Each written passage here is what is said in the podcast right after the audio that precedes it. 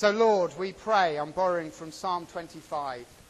I pray that you now might show us your ways, O Lord, and teach us your paths, that you might guide us in your truth and teach us, for you are God our Saviour, and our hope is in you all day long.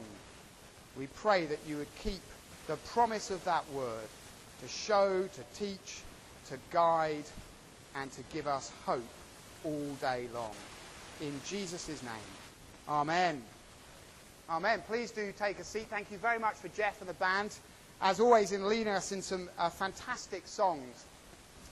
What is God like? I just want to launch in this morning with a reminder, straight off, a reminder, because we so quickly forget this, of what God is like. There are three bedrock realities of who God is that the Bible encourages us to put the anchor of our lives in, knowing that when the storms come or the waves hit, if we're anchored into those three bedrocks, we cannot be shifted. We cannot move.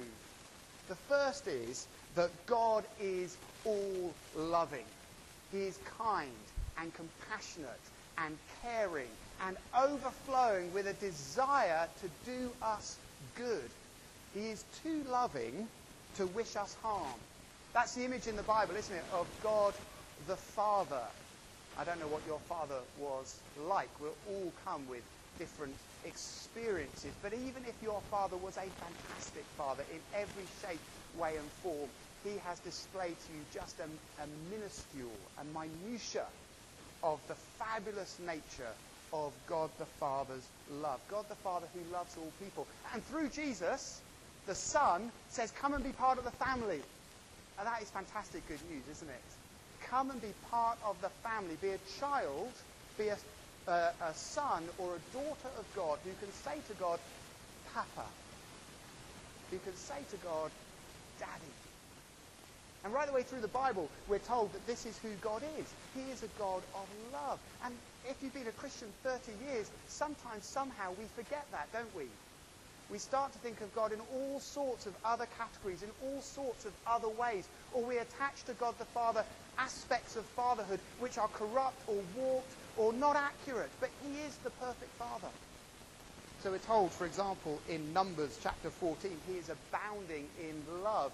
And I like that a lot because Numbers, the book in the Bible called Numbers, is called Numbers because it's all about trying to count everything. If you've ever read it, you've probably got halfway through and got very bored, unless you are an accountant. And then it's your favorite book of the Bible. Everything is given an empirical measure. Everything is given a number except what? What's the one thing they cannot calculate? The one thing they cannot put a measure next to? God's love. It's abounding in love, says the very book about numbers. That word abounding in Hebrew means it's incalculable. We couldn't put a number to it. Everything else we could number, but God's love we couldn't.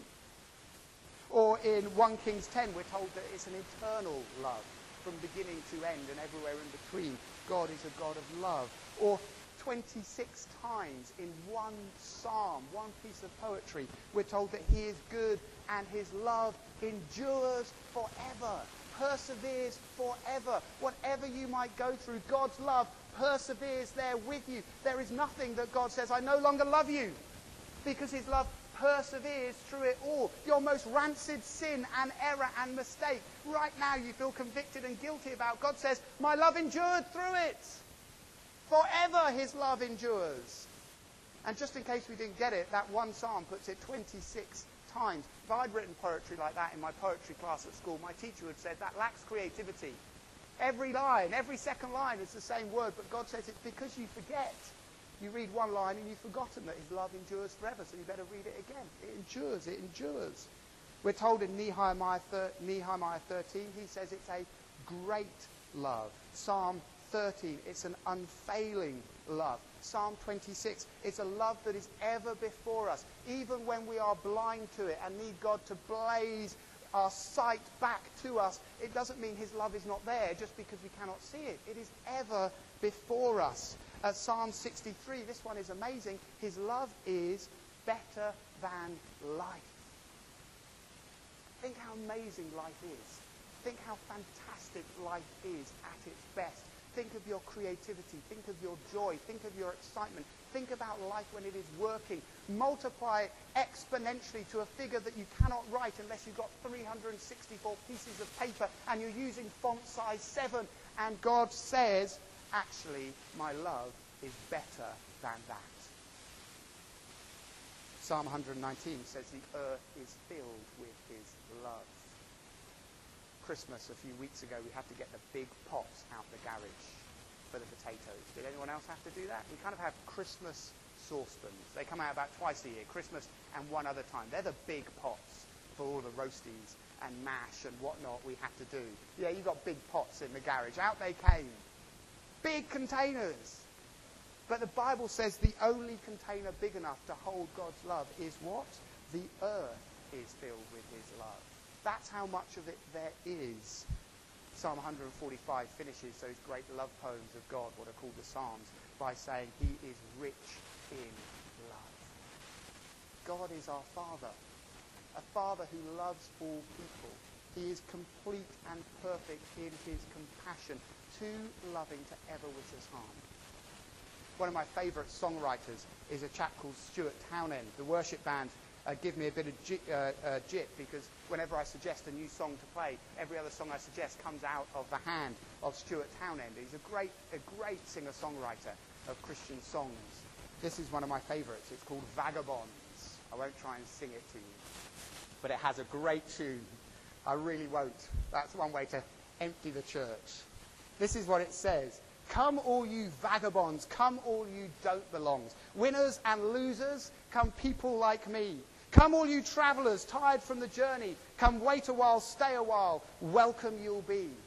Come, all you questioners, looking for answers and searching for reasons and sense in it all. Come, all you fallen, and come, all you broken. Find strength for your body and food for your soul. Come to the feast. There is room at the table. Come, let us meet in his place with the King of all kindness who welcomes us in with the wonder of love and the power of grace. Come, all who worry about houses and money, and all those who don't have a care in the world. From every station and orientation, the helpless, the hopeless, the young and the old.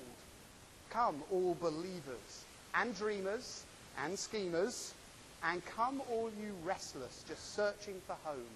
Movers and shakers and givers and takers, the happy, the sad, the lost, and alone. Come self sufficient with wearied ambition. And come those who feel at the end of the road, fiery debaters and religion haters, accusers, abusers, the hurt and ignored. Come to the feast. There is room at the table. Come, let us meet in this place with the King of all kindness who welcomes you in with the wonder of love and the power of grace. That is who God is. He is our Father who loves us all and says to every one of you, including you this morning, Come. Come to the table. There is room for you. He is an all loving God. But the second great anchor of the three, the Bible says we should dig our lives into to survive when the waves and the wind hit. The second is that God is all wise.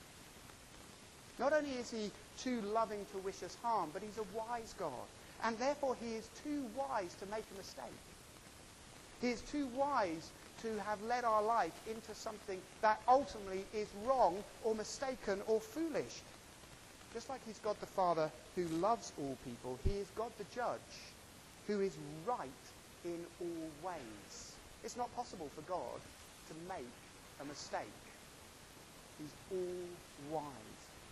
Job, who experienced some of life's biggest mysteries and questions and uncertainties, Job says, his wisdom is profound, his power vast. To God belong wisdom and power. Counsel and understanding are his. Or Isaiah in the Old Testament says God is wonderful in counsel and magnificent in wisdom. Or Paul in the New Testament just puts it as bluntly as we can. He says, God is the only wise one. What he means by that is God's wisdom is so spectacularly greater than anyone or anything else's wisdom. It makes that second place wisdom look like no wisdom at all. Does that make sense? that he is really the only source of wisdom. He is what is right and he can do no wrong. He is never mistaken. So friends, not only if you think of the question, well, who is God? The God of the universe, the God revealed perfectly in Jesus. Not only is a God of all love, but he's a God of all wisdom. Not only does he intend good for us, but his intentions are also right and not wrong. And then the third great anchor, and all this will make sense in a moment in terms of where I'm taking it. The third great reality of who God is, is that God is all powerful, sovereign, supreme, in control, mighty, too strong to be thwarted. Not only is God the Father who loves us and loves us too much to wish us harm, not only is he God the judge who is wise and right in all ways and therefore too wise to have made a mistake, but he is God the creator who rules all existence. He is too strong to be thwarted. Not only are his intentions good, not only are his intentions right, but his intentions will be accomplished. He cannot be stopped. Jeremiah tells us nothing is too hard for God. Luke chapter 1 says, with God, nothing is impossible. Or the flip side in Matthew 19, with God, all things are possible. But I like it shot from the hip. And Psalm 115 says it as it is. God does whatever he pleases. God does whatever he pleases. What is God like? Did you need the reminder? I don't know. I constantly do. I need the reminder that God is my Father who loves me intently and loves me too much to wish me harm. I need the reminder that God is this perfect, wise judge who knows all things and is constantly, permanently, always right, too wise to have made a mistake in my life. Even when I put my head in my hands and go, What have I done? He's not got it wrong sovereignly. And thirdly, I need the reminder that God is all powerful, not just my Father who loves me, my judge who guides me, but my Creator who rules me.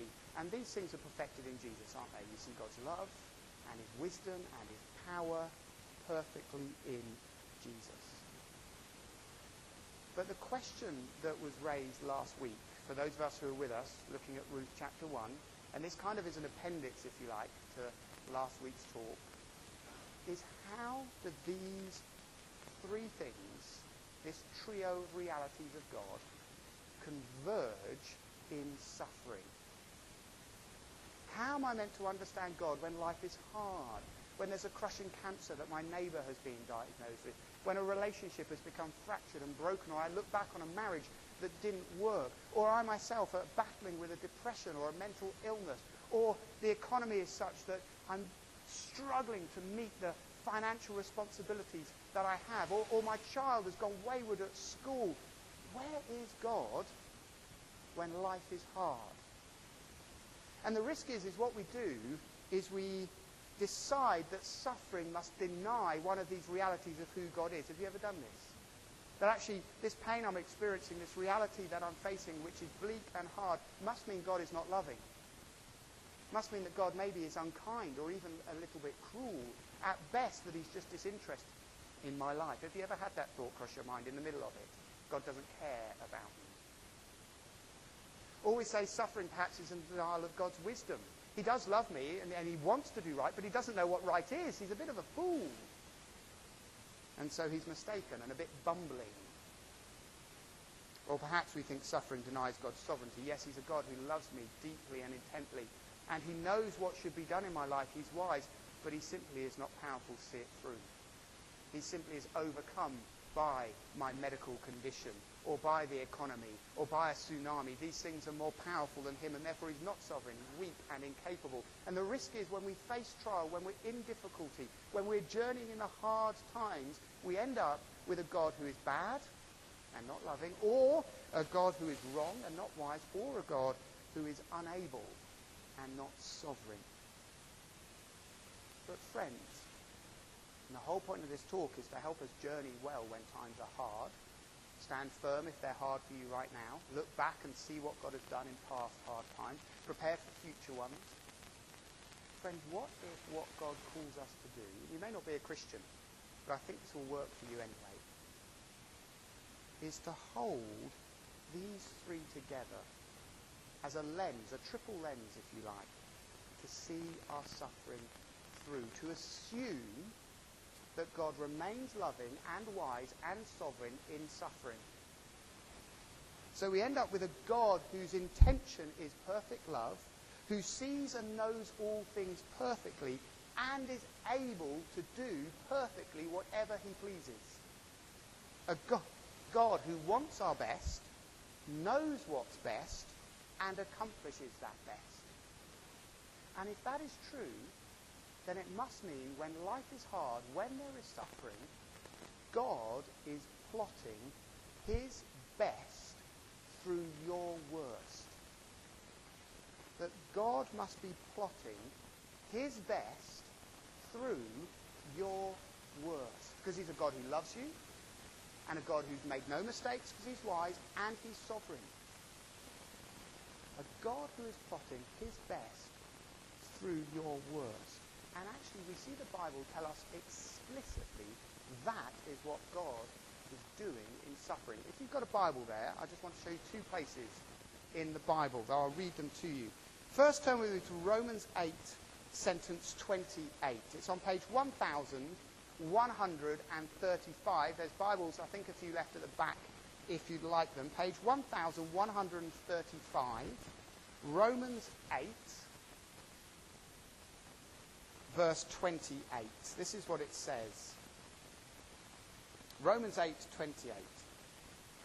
And we know, so that's statement of confidence, and we know that in all things God works for the good of those who love him, who have been called according to his purpose.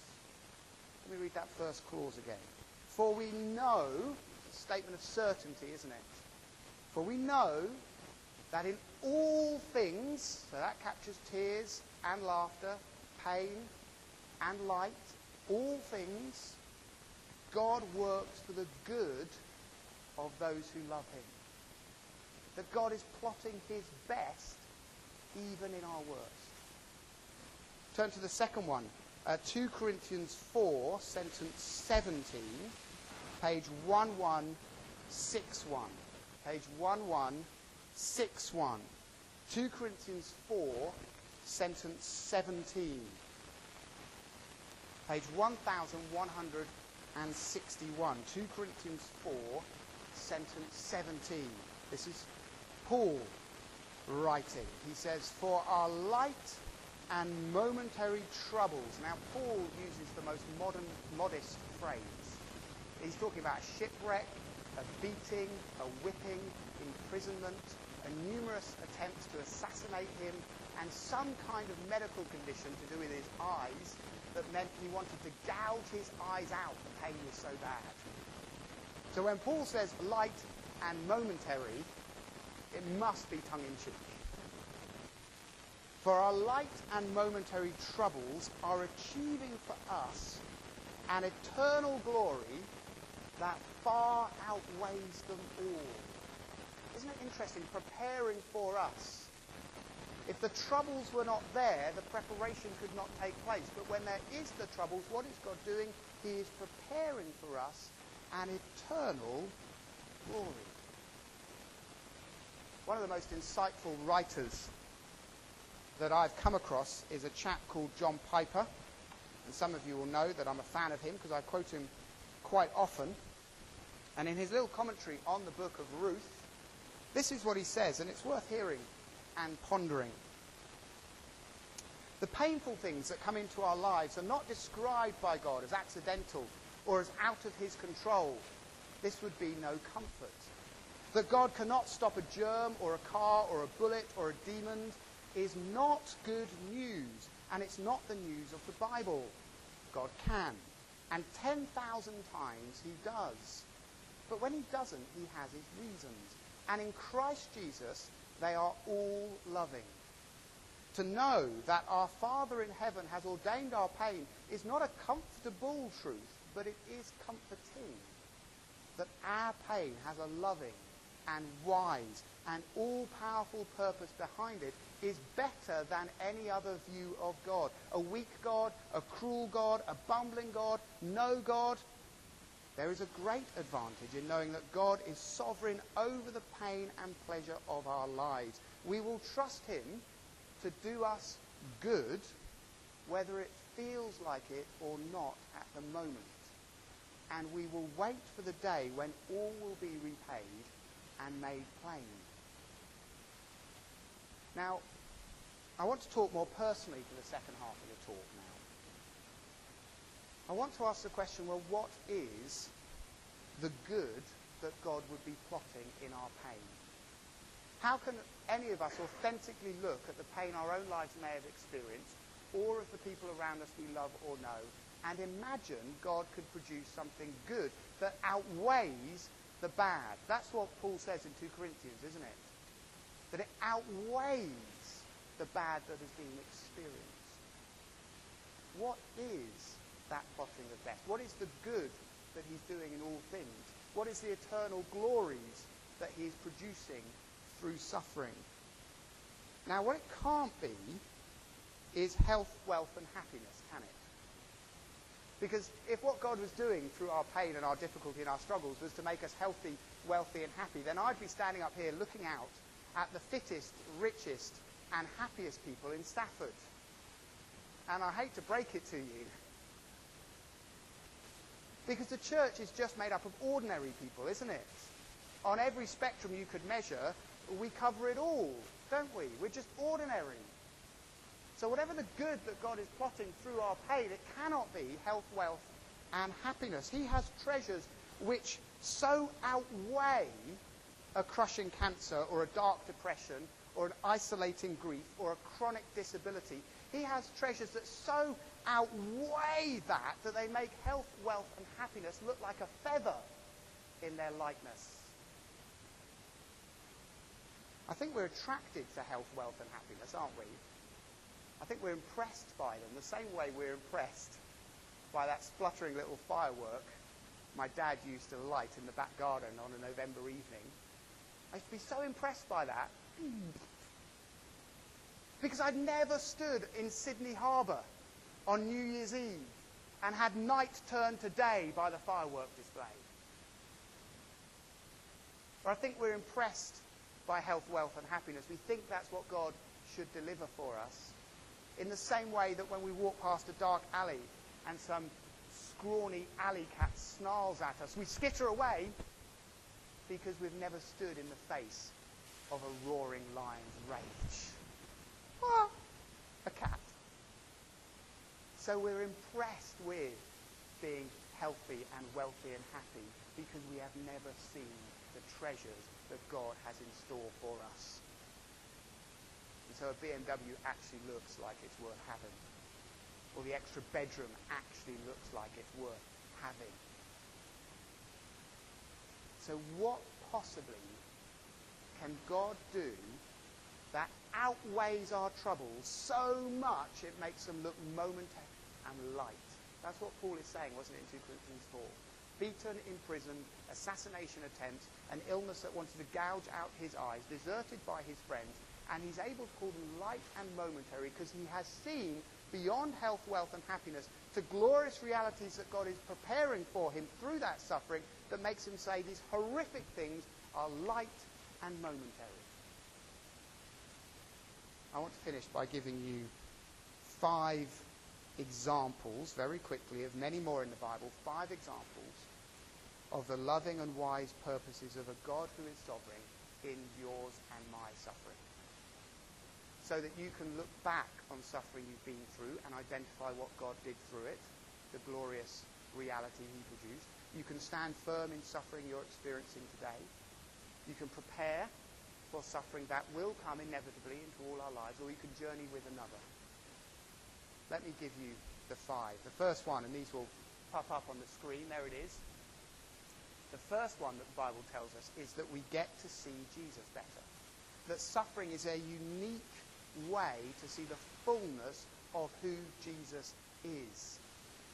So Job, who experienced horrific suffering, his family were killed, he lost his wealth, his reputation went into the pits. We find him sitting on a scrap heap, homeless, destitute, with a piece of pottery trying to scrape the pus out of boils on his skin as his wife whispers the divorce proceedings into his ear. And at the end of it all, he says, My ears had heard of you, but now my eyes have seen you. But now my eyes have seen you. Or in Mark chapter 4, we read of the disciples of Jesus in a boat when a huge storm erupts and they're absolutely terrified. They think they're going to die. Jesus intercedes and calms that storm. And only after having suffered do they see Jesus sufficiently to say, Who is this man? C.S. Lewis talks about it, suffering, as the megaphone that God uses to speak his reality into our life. Twice this week, and it's a relatively average week just gone, twice this week I heard people use phrasing like, I only came to faith in Jesus because of that suffering. Or I have a newfound closeness to Jesus that I've never experienced before because of that pain. And I think many of you could testify to what God has done through suffering. And seeing Jesus more is a treasure that far outweighs, far outweighs anything this world could offer, isn't it? Secondly, what God may be doing as he plots his best, as he's a loving God who cares for us through suffering, His suffering allows us a joyful union with Jesus. Jesus was marked by suffering. He died a suffering servant. And there is something about going through suffering, the Bible tells us, in our life which allows us to be unified and connected to Jesus in a unique way that would be absent if we never suffered. We have something of an understanding, a union with his own suffering. And so, in Philippians 3, Paul can amazingly say, I want to know Christ and the power of his resurrection. Now, I could say that all day long, that bit. I want to know Christ and the power, the victory. It's like the power of Grayskull or something, isn't it, if you remember that? I say that all day long. Becoming like him in his death. Well, Peter writes, Rejoice that you participate in the sufferings of Christ. There is a joy that is generated when our suffering, we attach to Jesus' suffering and we journey with him. Thirdly, what could God be doing in your suffering? His loving and sovereign and wise purposes. And of course, if we struggle to see that God is loving by doing this, it's probably because we haven't stood in Sydney Harbour and therefore impressed by the damp squib of a firework. It's because we've never seen the roaring, raging line and so are intimidated by the alley cat. If we haven't started to pray and ask God to reveal his magnitude to us, then actually we'll look at some of these things God is doing and saying, I would rather have the better car. I'd rather have the cancer-free body. Really challenging, isn't it? Of how much of a treasure Jesus is. Thirdly, suffering allows us a greater development in Christ likeness. James, it's an incredible statement he makes. Consider it pure joy, my brothers and sisters, whenever you face trials of many kinds, because you know that the testing of your faith develops perseverance. Perseverance must finish its work so you may be mature and complete, not lacking anything. Now, I know simply from meeting many people and hearing their stories that some of the wisest, most mature, most stable people I know are like that because of the furnace of suffering. And some of the flightiest and least consistent and most uncertain people I know are those who, for whatever reason, their life has missed the suffering. James says, consider it pure joy when you suffer because of the development of your character, which outweighs, makes the suffering momentary and passing compared to the weight of glory of having a character of depth and reality. It's a furnace. Psalm 199, that can't be right because there's only 150 Psalms, isn't it? Clearly a typo there. I'm guessing that's meant to say Psalm 119. Yeah, it can't be Psalm, Psalm, Psalm 19, hasn't got that many verses. It must be Psalm 119, uh, 67 and 71. It says this Before I was afflicted, I went astray, but now I obey your word. It was good for me to be afflicted, so I may learn your decrees. How stark is that? What came out of the affliction didn't make the affliction good, but was good to have happened because of the consequence. Does that make sense? We don't look at suffering and say that's a good thing. We battle it, we fight it, we want it out of our world. But God works in such a way that we can look back on suffering and say, I can call it good because of what he produced in me. Fourthly, suffering allows us the clearest opportunity to reveal Jesus to the world. Let me illustrate this and give you a brain break for a moment. We are coming into land. Um, I'm not a sailor at all. I love swimming, I love the water, I love water sports, never, never learned to sail in any significant way. We spent a period living in Hong Kong, as many of you know, on the island of Hong Kong, surrounded by boats, surrounded by sailboats. And I had a friend who was a sailor. And he asked me to come down and, and have a day or a half day on his boat. And I'm like, that's a great idea. So I go down to the little harbour place to get in his boat. And I arrive there and he's standing on it. And I, I thought yacht. Like I thought big. I thought minibar. That's what I was thinking. And I got there and I'm like, well, where am I going to stand in this thing? Like, I, it could have been smaller than this little bit of stage here. Tiny little skiff. I think my handkerchief, I don't carry one, but if I did, was bigger than the sail on this thing. And I'm looking out, and we're on the, the, the island there, and then there, there's a short stretch to the mainland, and then obviously on the other side, like, thousand miles, you hit the Philippines or something, you know, just stretching out for miles. And we're on that side. And I'm standing on this little harbour, and I could have jumped over this skiff of a boat, and I'm looking out at the sea that just goes forever and ever and ever. And I just said, I'm sorry, I don't want to die. That's, that's it. I'm not getting in there. And it was perfectly calm. And he's jumping on it, trying to rock it, you know. and it's like, going, it's safe, it's safe, it's safe, it's safe. I'm like, I'm not getting in the boat. And then he says, give me a minute. You just stand there. And he gave me some binoculars. He said, stay there and give me 10 minutes.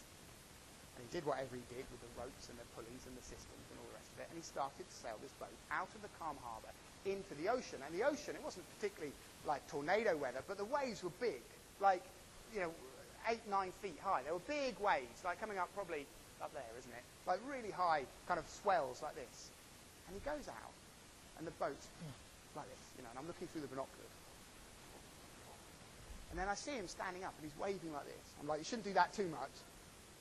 And then I hear my phone go. I take my phone out, and it's him on his phone out there. He's standing like this on the boat. He says, now do you trust the boat? You know, dancing around. And I kind of looked and I thought, yeah, I do. I do. We don't say anything about our faith and our confidence in Jesus when life is in the calm harbour. And we say, come on, come trust Jesus, get on the boat. But when your life is in the storm, when the waves are nine foot high, when the comes crashing down on you, and the boat stays strong, then you can beckon people, can't you? And they say, yeah, I, I can trust that. I can go on that boat. Now, I'll be honest, in the story, when he got back, time had ticked on, I was quite glad to say, well, I would, but I've run out of time now and I can't go on the boat. But that bit doesn't help with the illustration, so forget that bit. That's in essence what Peter says here. You suffer griefs in all sorts of trials. That's just a description of ordinary life. These have come so that your faith, your boat that you're standing on, of greater worth than gold, which perishes even though refined by fire, may be proved genuine. The root of that word is trustworthy. And may result in praise and glory and honor when Jesus Christ is revealed. What God is doing through suffering is allowing you to beckon many others onto your boat that is called Jesus and find they are safe there in the storm when they never would be safe anywhere else. Have you allowed Jesus to use your suffering like that? Or in the wind and the waves, have you hunkered down, closed your mouth, and just ridden it? Or have you stood up like my mate did? Look at the boat. I'm in the storm, but it's rock solid. Fifth and finally, suffering, suffering allows us a unique ability to convey the compassion of God. God, in his kindness, uses our suffering experience to give comfort and reassurance to others who journey through the same kind of experience. Many times I've seen the comfort, offered by a mum who has lost a child or had a stillbirth, infinitely greater received by another mum in that situation than the comfort anyone else could offer. One cancer survivor can speak to another in a way no one else can. It is a great gift that comes through suffering and pain to comfort others. Paul again in 2 Corinthians, praise be. It's a reason to praise God. Praise be to the God and Father of our Lord Jesus Christ, the Father of compassion and the God of all comfort, who comforts us in all our troubles, so that we may comfort those in any trouble with the comfort we ourselves have received from God. Do you see? We're in trouble, God comforts us because he loves us. And that gives us the ability to comfort others when they are in trouble.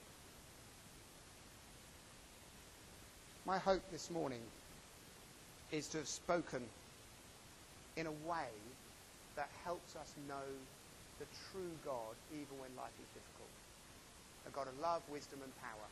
And to know that means that even in the midst of suffering, pain, trial, heartache, whatever it might be, that God has glorious purposes that ultimately will far outweigh any of those momentary afflictions we will experience.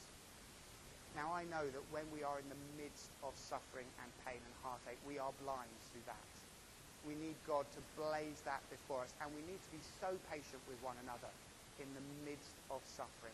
But I want us to be able to look back and see what God has done in the own suffering of our own lives. I want us to stand firm in the trials we will be facing today. I want us to be prepared for the future, and I desperately want us to be good friends to one another and to help us journey well in suffering. I cannot take away the pain that is in our world. Nor can I claim, obviously, to have the eternal hindsight that will counter our limited horizons today and counter our stunted imaginations and be able to look and tell you what God is doing in your suffering. That will come probably in eternity when we look back. But I can and I will declare to your heart and mind that even in suffering, God is working in wisdom and in love, and he is achieving glorious purposes in and through your life. Please do not doubt that. Even when suffering or sin or brokenness has blinded you, talk to yourself in the best possible way and say, I know who God is. His intentions are only good because he loves. His intentions are only right because he's wise. And his intentions will be accomplished. And I've given you five examples of what those glorious intentions might be. We're going to share communion this morning as we finish. And in that, I want to invite you as you as we share bread and wine. If you call yourself a Christian, you're welcome to participate, to bring your trials to God, to bring the trials of friends to God, to pray for his intervention, to pray that he would relieve suffering, but also to pray that he will reveal to you what he is doing in that suffering. So let's have a moment's quiet. And then Jeff, why don't you come and get ready and lead us with the Lord is my shepherd as we head into